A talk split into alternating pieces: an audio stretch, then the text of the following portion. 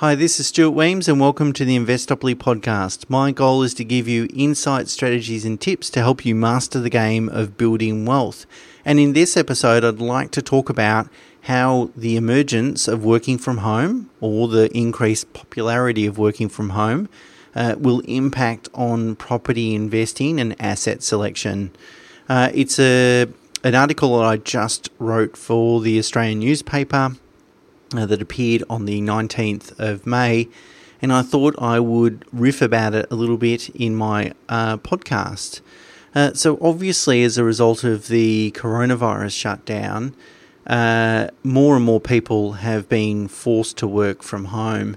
Uh, and uh, very large companies have been forced to kind of mobilize their workforce and um, over a very short period of time send people home and, and make the necessary arrangements so that business can continue.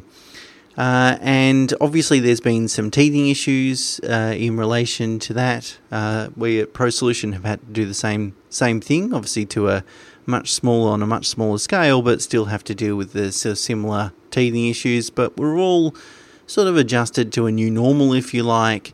Um, and we've been able to resolve most of the operational issues. And in the main, uh, most people are enjoying the flexibility that working from home provides. So the um, concern then is, uh, well, once we all start working from home, then our proximity to the CBD, if that's where we're working or wherever our employer is, um, uh, the, our proximity towards uh, from our employer won't have as bigger impact on our decision, or maybe no impact on our decision uh, where to to live. And as such, maybe people will be, or more people will be attracted to more regional centres uh, on account that potentially a lower sta- uh, cost of living and also uh, housing, obviously, particularly cheaper as well. Now, obviously, working from home doesn't suit all uh, businesses, industries, or employees or roles. Um, uh, but then again, it suits other roles a lot better as well. Um, and there are some benefits, obviously, working from home. Um, say fewer um, distractions, so more uh, higher level of productivity. You know, you, you, get interrupted a whole lot less when you're working uh, from home versus working in the office. And obviously, you eliminate the travel time, um, which can uh, go both ways in terms of uh, giving yourself more family time, but also uh, more time to um, to do more work as well. So the time that you'd otherwise be sitting on the train or in the car, uh, you can get started on your email, for example. And it's interesting to note that Twitter uh, was probably the first global business that uh, announced that they'll allow their staff to work from home permanently. Uh, and certainly, uh, senior public service leaders in both Canberra and around Australia states and territories are also talking about how they can accommodate that. So I think it's a pretty strong theme uh, that's going throughout the economy. Um, of course, it's not all positives. You know, I can see some really big downsides to working from home. You lose that sort of face to face connection with co workers. Um, and, uh, you know, that's a really big uh, benefit that we enjoy from working in a group and a team is the sort of camaraderie and the relationships and the personalisation of it all. Uh, be able to you know, go in the office and sort of whinge about what's happened to your happened to you yesterday at home or whatever uh, is a sort of cathartic uh, um, uh, process. And um, if we're just left alone in a room at home by ourselves all day, uh, that's going to really weigh on uh, employment satisfaction. So, look, I, I, think we've got to sort of balance out this whole ideal that you know that we're all going to work from home and nothing's ever going to change again, um, uh, because I don't think it's going to suit uh, everyone for an extended period of time. In any case, uh, if it does occur, um, what impact will it have on asset selection, property investing, and the supply and demand principles? And that's really what I wanted to talk about or sort of uncover. Uh, uh, I think the first thing that we need to think about is that we uh, there's many factors that go into uh, informing our choice of location uh, of where we want to live. Proximity to work uh, or your employer might be only one of those things. Uh, one that really jumps to mind, particularly for a lot of our clients, is proximity towards uh, proximity from schools, uh, so uh, education facilities for children, uh, whether that's private schools, certain private school locations, or if they want to end up in a in a quality uh, school zone for for a public school. Um, the location of where you're going to educate your children tends to be a pretty compelling and significant consideration when deciding where to live. Now, obviously, there's going to be good um, public schools in both uh, capital city locations and also regional centres. So I'm not saying that uh, good schooling is exclusive to uh, capital cities. But again, it's one of those considerations of many to take into account. Uh, and uh, you've just got greater selection, I think, in a capital city location um, you know, in a in a closer distance from each other, where there might only be one or two opportunities or options in a regional centre, um, and that can play into people's uh, decision making. Uh, also, proximity to family. Uh, there can be two things associated with family. If people have older parents that uh, that are in ill health or need some sort of caring or attention, uh, that living in close proximity to them uh, makes the travel time a lot easier and to be able to, deal with those issues uh, and makes them feel more comfortable as well. Uh, also, for families with younger children, uh, often parents provide you know pro bono babysitting services, which obviously can be very um, important uh, and living closer to parents so they're able to provide that sort of support while you've got young kids and young family is also important.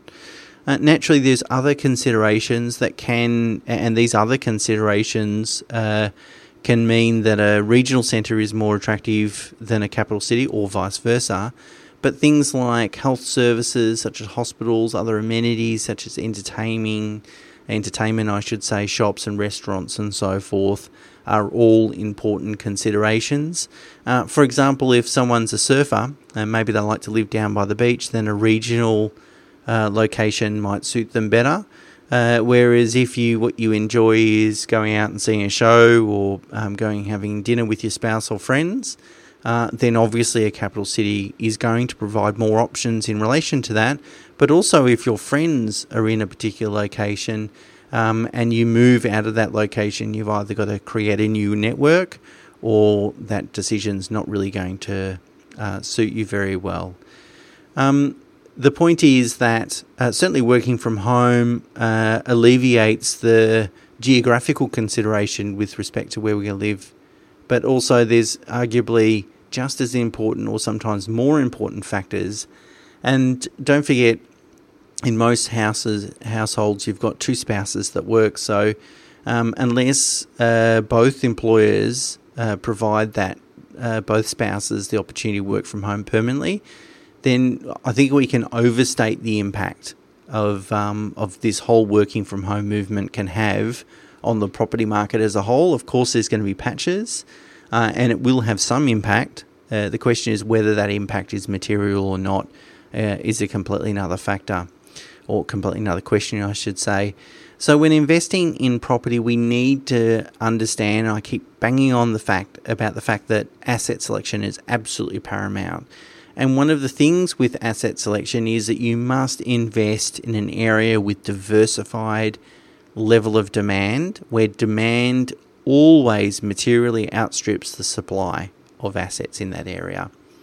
So the way I like to explain it to my clients is I say notionally what you want to do is buy an asset that notionally has 20 potential purchases for that asset um, uh, for every potential uh, property for sale in an area.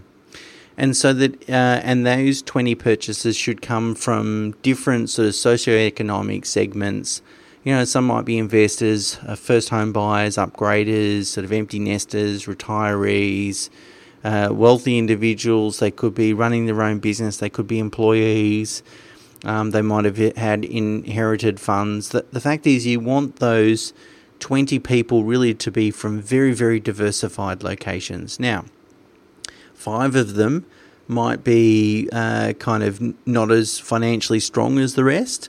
Uh, and maybe five of them will be have significant financial resources and always be able to pay more and more for particular properties in particular locations, but they're all going to be look a little bit different.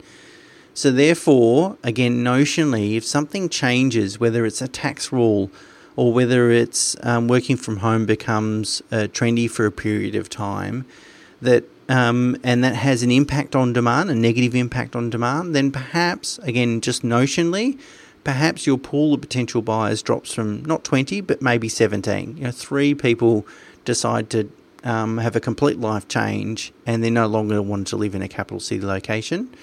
So now you've only got 17 buyers. But as long as you've got more than two or three buyers for every one asset, you're typically going to get price or experience price growth over a long period of time because as long as you've got competing buyers for a limited pool of assets, you know the the the um, prize, the purchase, always goes to the person that's willing to pay more, and that's what's ultimately going to generate uh, sustained capital growth.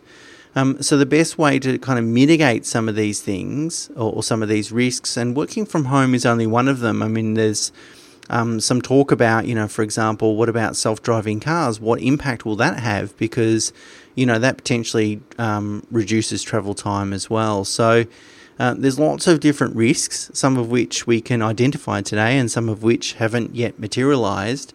There's lots of risks, but the best way to kind of deal with or mitigate uh, some of those risks is to level up on quality.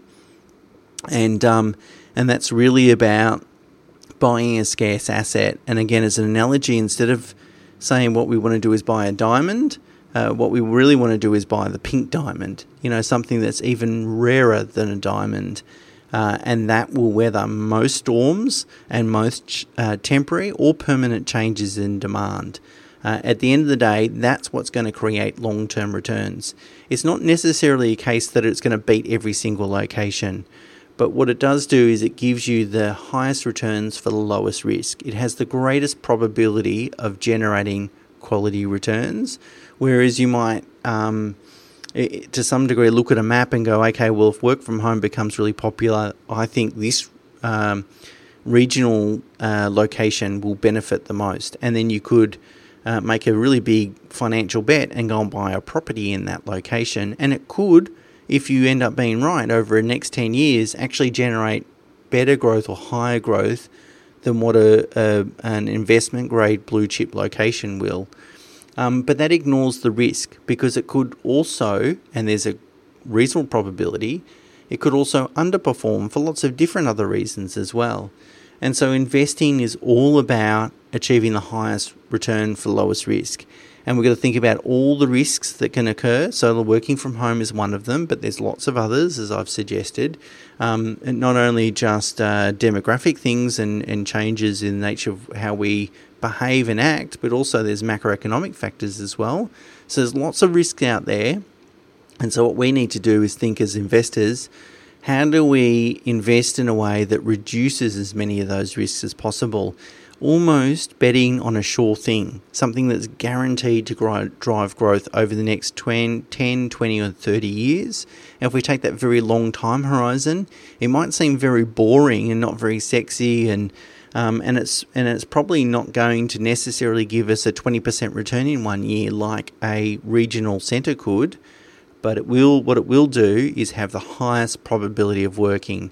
And at the end of the day, that's what's going to make you feel good about your your investing is the fact that you're actually going to achieve your goals, um, and uh, it's going to perform after a while. You'll quickly forget about all the um, uh, overnight uh, successes that you've missed out along the way. So there you go, that's working from home. I don't think it's going to have any substantial impact on demand for property in prime blue chip locations, uh, particularly for well selected assets. Uh, it's one of those things that's going to change over time, and I think also uh, perhaps uh, people are kind of overestimating um, uh, the longevity of and the extent of people working from home. Uh, so that's it for me this week. Until next week, bye for now.